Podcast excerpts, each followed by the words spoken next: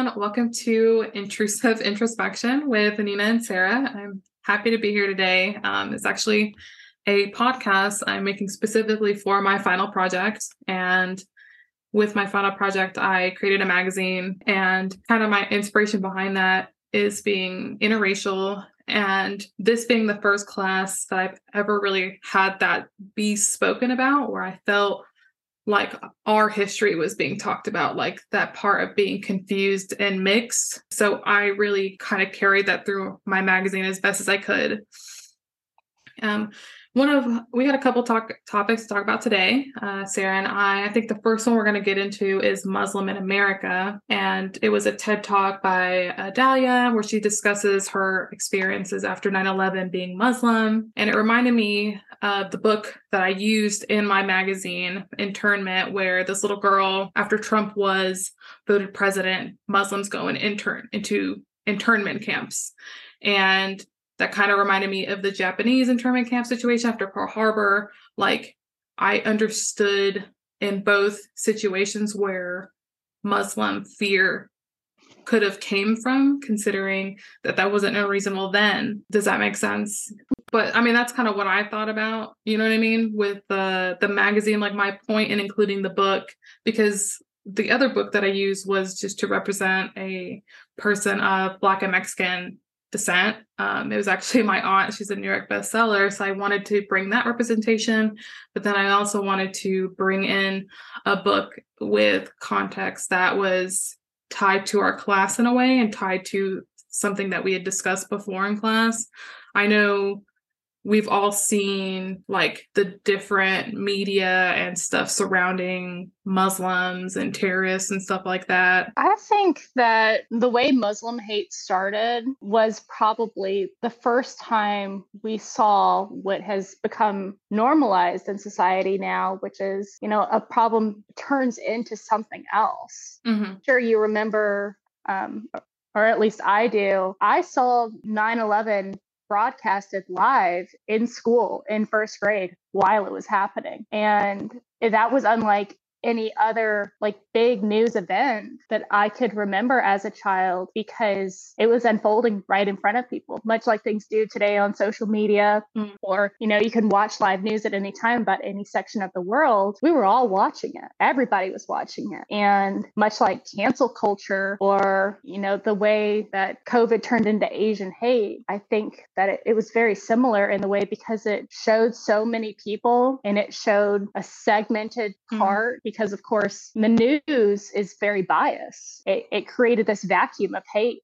yeah. You know, and that I feel like that is like an ongoing theme in America. There was another book we read in class called Bad English, and it was actually by a, I want to say Korean writer, where she just talks about how she grew up with learning bad English. Like that became part of her culture in America, and she was very embarrassed by it, you know, like because a lot of immigrants learn by like TV. And I think she even told a story about her grandpa that learned from African Americans that would come into his gas station. And so he would mm-hmm. say motherfucker at the end of every sentence because he thought that was normal. I was like, poor thing. but I was like, it's experiences like that. So she kind of just, um, we didn't read the whole book, of course. We read a snippet of her book, but even in that, you know, it makes you think about everything immigrants go through. And even like i don't know how much you know about the japanese um, internment camps after pearl harbor they a lot of them about it. Yeah a lot of them felt it was their duty to this country. Like oh they don't trust us but this is the least we can do since we're not going to war. absolutely willingly. it wasn't yeah, like it was it's so like interesting they had to round up the jews. Yeah no, they went in there willingly because they saw it as their patriotic duty. Yeah, it's such an interesting thing the way different cultures, you know, take things or understand things. So that was something that I found really interesting, uh, especially in her in her TED talk is toward the end, like I was tearing up when she was like, all these different religions showed up at the mosque because they were told not to go to the mosque the next day or whatever because of um they could be hurt, you know, people hate crimes, stuff like that. But she's like a lot of people showed up for them. And i was like i really i love stories like that. And that's the stuff you don't see really portrayed on media because i had never heard about something like that. because it's it didn't fit the the narrative then. Right. and the the fire that they were st- trying to stoke because it was so sensationalized Yeah. it didn't narrative. And still today i mean you turn on the news and there's almost nothing that is positive you know you're not going to hear about a new rec center being built, built or you know a student winning a, a national Mhm. merit scholarship. You're going to hear about all the worst things happening in the world because you know humans by nature are drawn to conflict. You know, and it tends to tune people in more.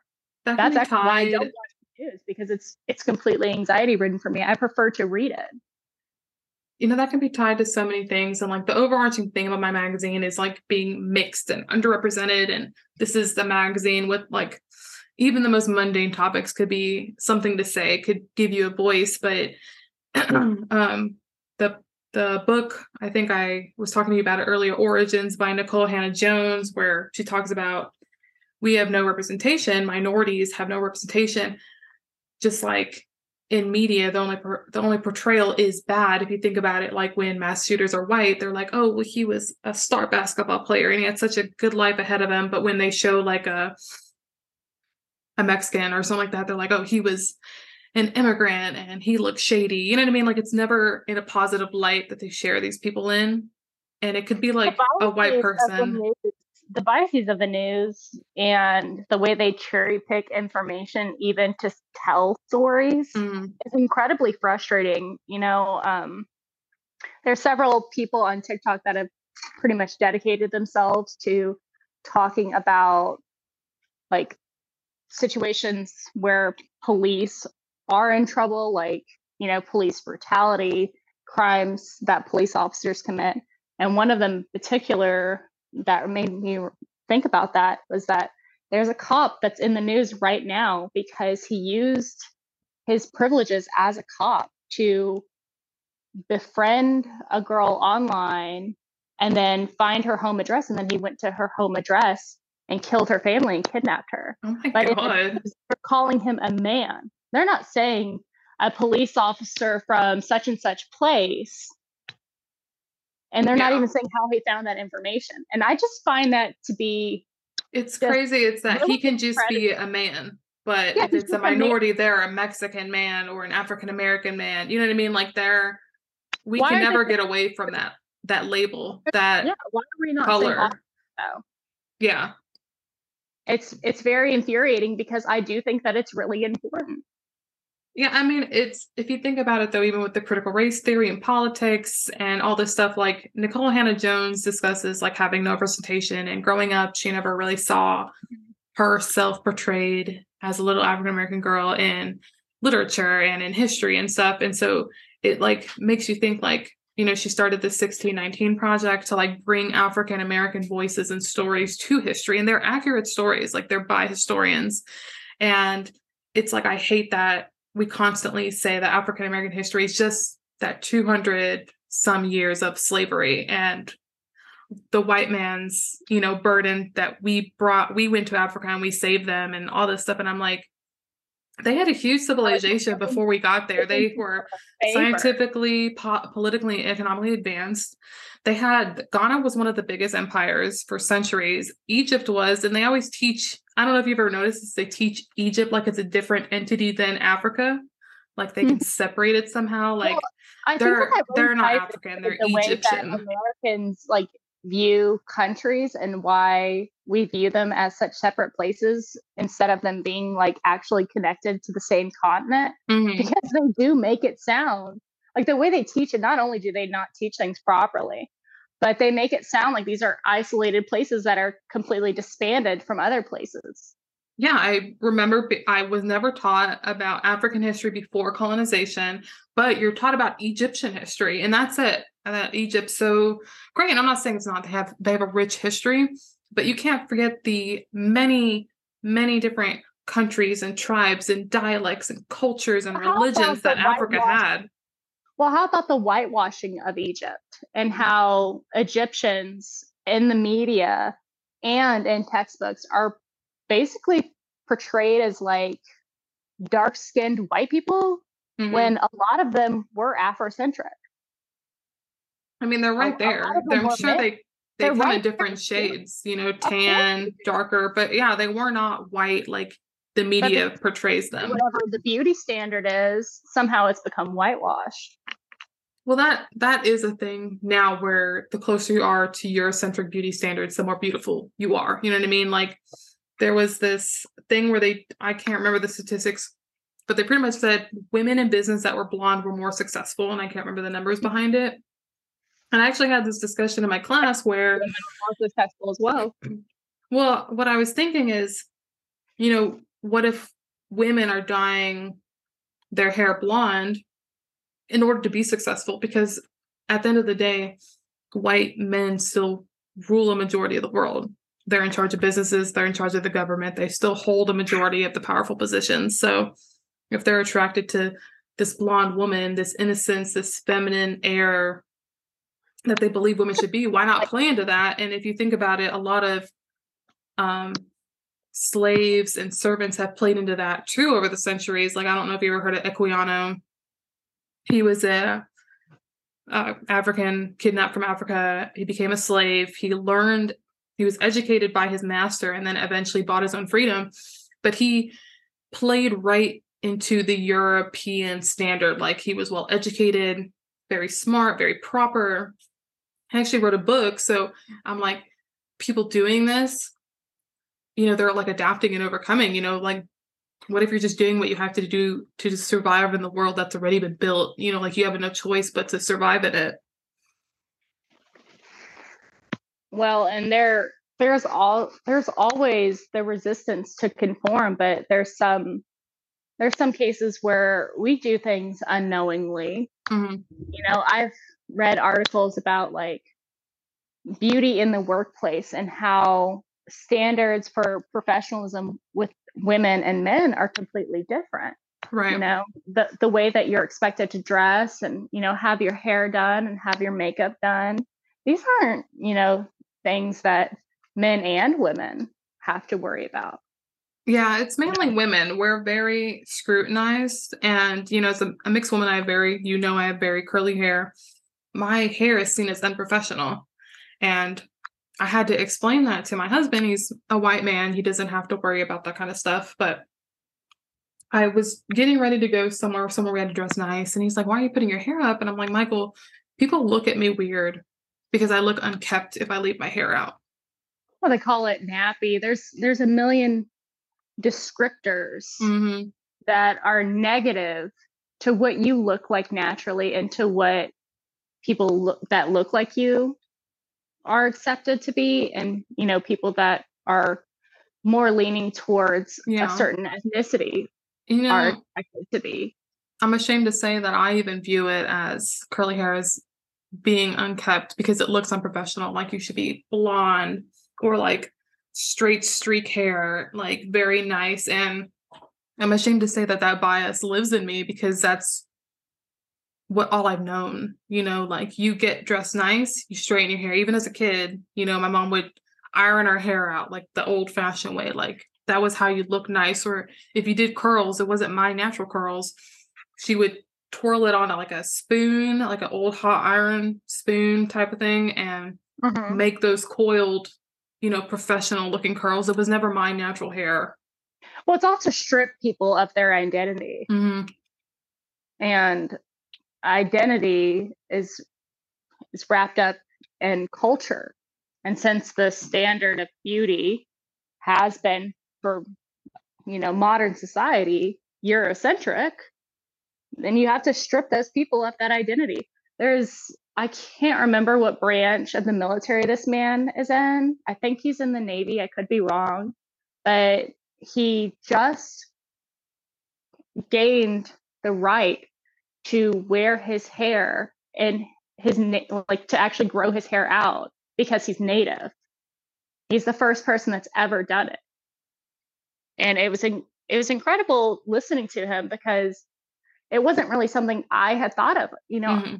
I hadn't thought what does what would a native man do if they entered the military and you know their hair is a really big part of their culture. Yeah. Well, they cut their hair off. There's no there's no special rule for them. He had to I mean, he had to really take it very far. I think it took him almost 2 years to just be able to grow his hair. That's part of his culture. I'm and it's a telling very you. part of his culture. And I, you know, I think that the reason why it's so downplayed is because they want to strip you of your identity. You know, as a veteran, I will say represent, rep- it's frowned upon being an individual.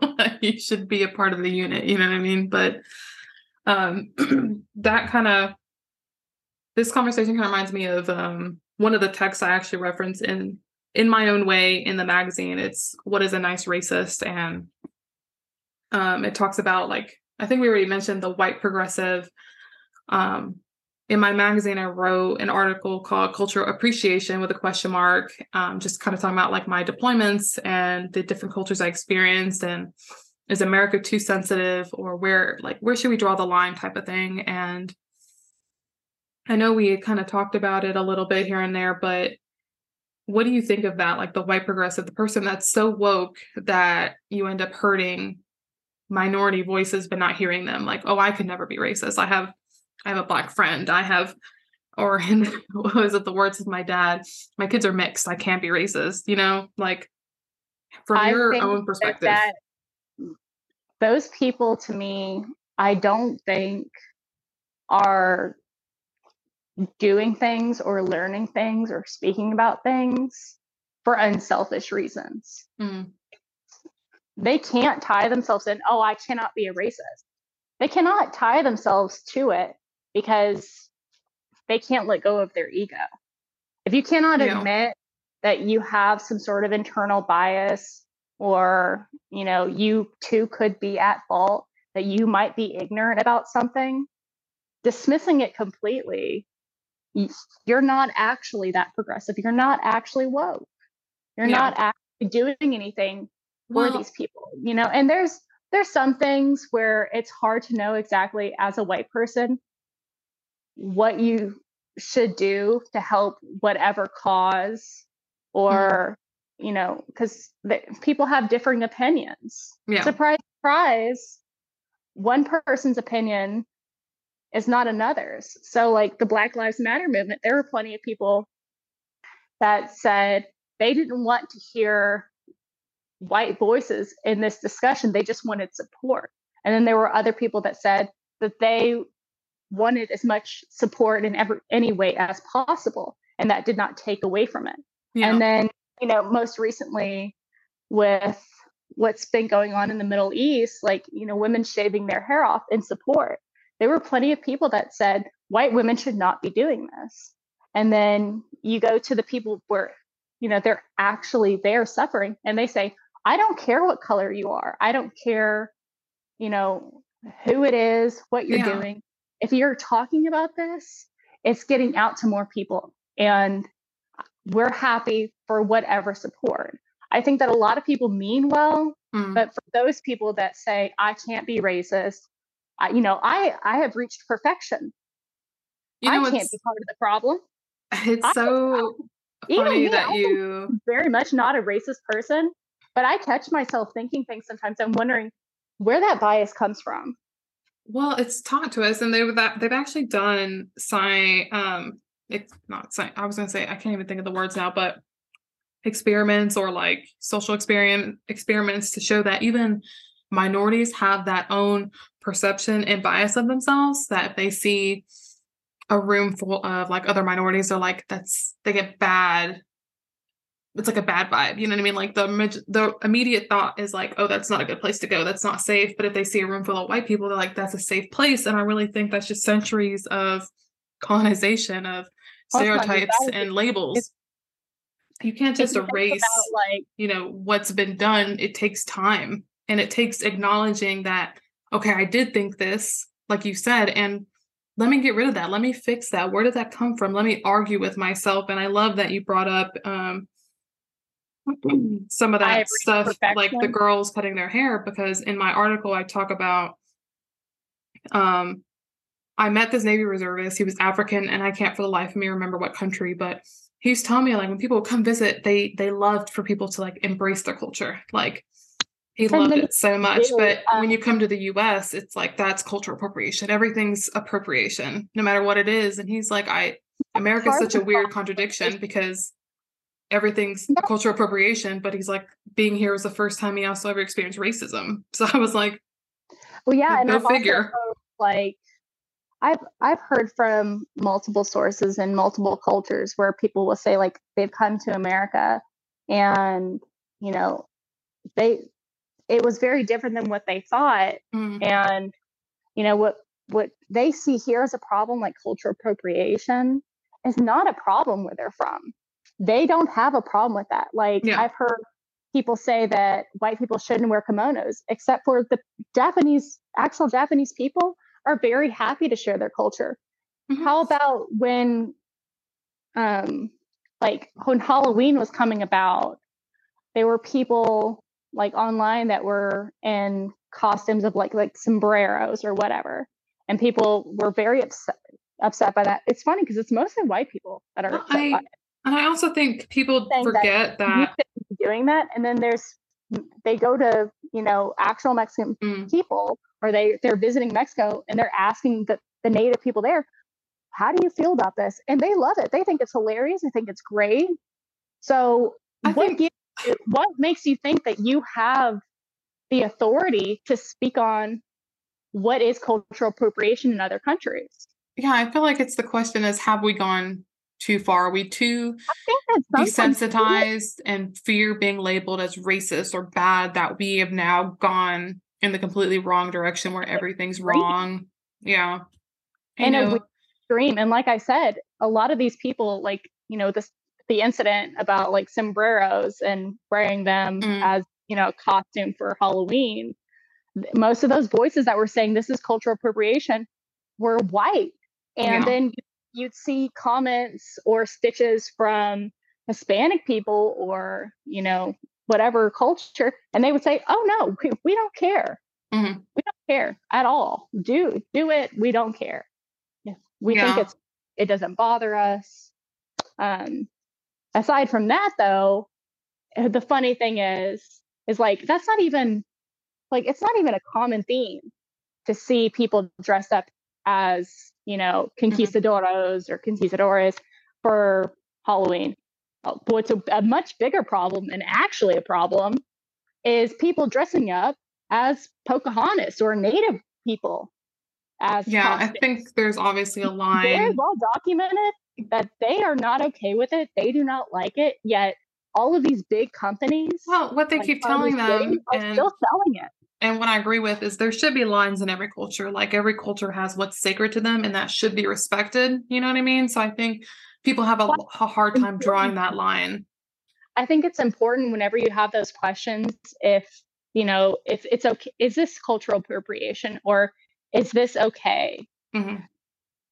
then do your own research and listen to the voices of whatever community it is instead of making up your own rules. Yeah. I love where this conversation is going, but I want to get to our last topic, which is the color of law, which I tied into the magazine with um I I'm pretty sure I sent it to you. It was a uh, I did a little snippet, a little article on the housing market crash. Mm-hmm. And it I, to me, like I wanted these articles to flow well and be like subtle hints to the material we discussed in class. So I kind of just discussed the millennial dilemma of having we want it all to crash so we can buy a house, but um, housing yeah, discrimination has been like happening. So I could get out of my. you know, the housing market has been discriminating against people for decades now. It's the young and poor, but in the color of law, they discuss how it was okay in leases for white people to actually put in there that Caucasian only could live here, or you know, no African Americans or no minorities could live in this neighborhood or this house. And to me, that's crazy. And it's even though see that people still get around those rules in ways, like I think it was Chicago implemented rules where you couldn't have non-familiar relatives as roommates and that's a problem for most people.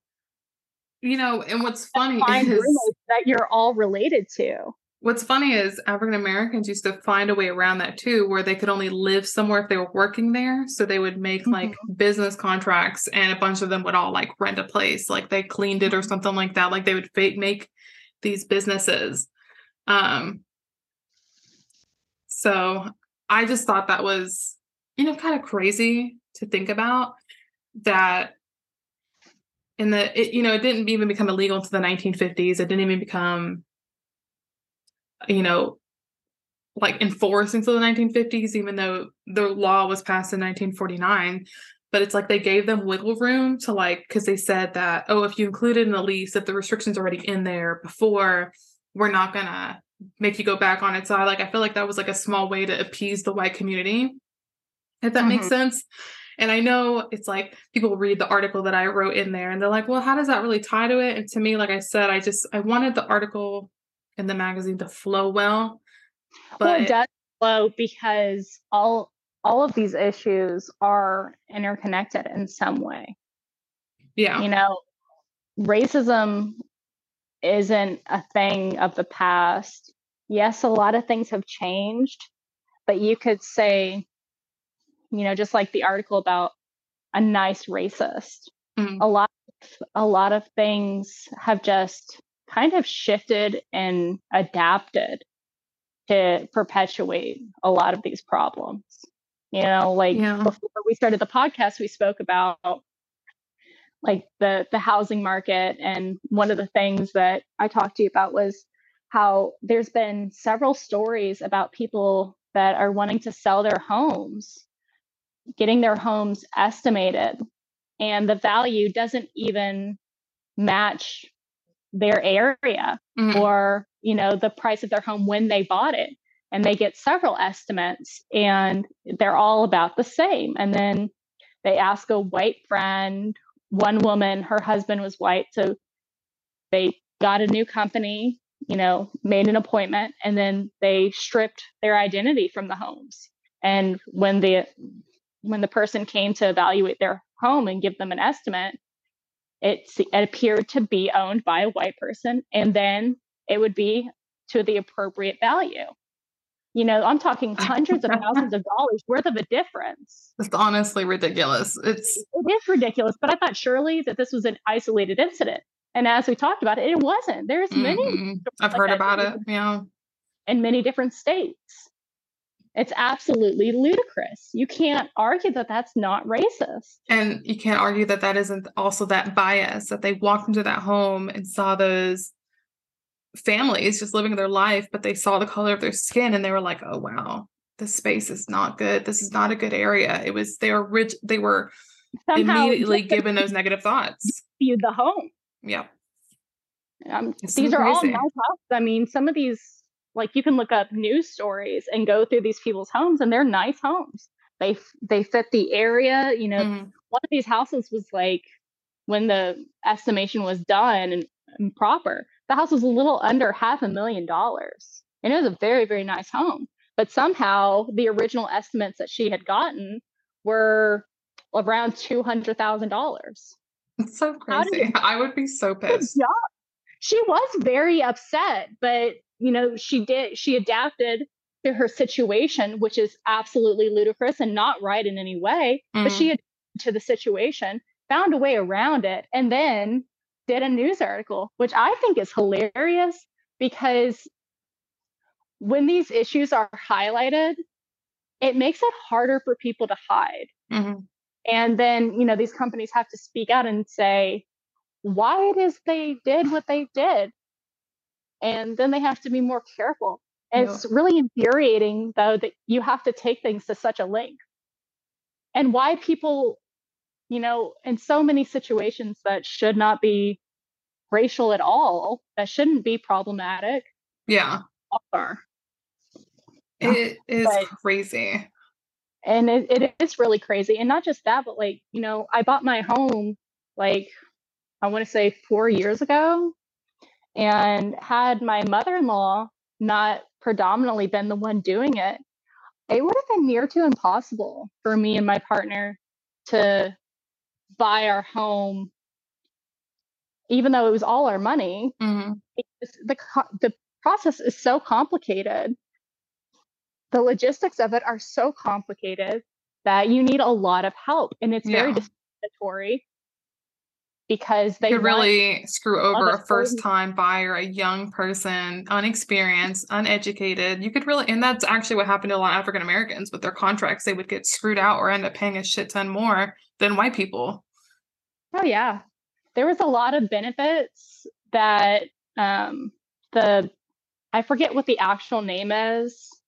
Um but it's like a they work at the bank, Mhm. but they help you with the process of buying your house. Yeah. That the one that my mother-in-law was, you know, going back and forth with that she told she told us about these programs that I would have no had no idea existed and it worked out to be that you know after we bought our home there's things that you have to put money towards like a down payment hmm you know insurance for this whatever whatever we because of these programs for this you know like first time home buyers and then we also use like um veterans benefits mm. from my partner's father-in-law that we were able to get that money that we had to put down for the house back. And many people don't know about that. Many people don't even know all the benefits to being a first time home buyer or all the things that you should look at talk about getting taken advantage of there's a million things that you have to know to look for in a home to know that it's even a good investment Sarah, Mhm. we're at our last three minutes. okay no, we you did great. We covered all topics. I really appreciate you, and I appreciate the start of our own podcast, intrusive introspection, which describes us perfectly. Um, the ramblings of a madman well, we got a little off topic, but we covered everything, so it doesn't even matter. I, it was great. I'm going to end it here. Thank you so much for your assistance today, and I appreciate you. Thank you for having me. Yes.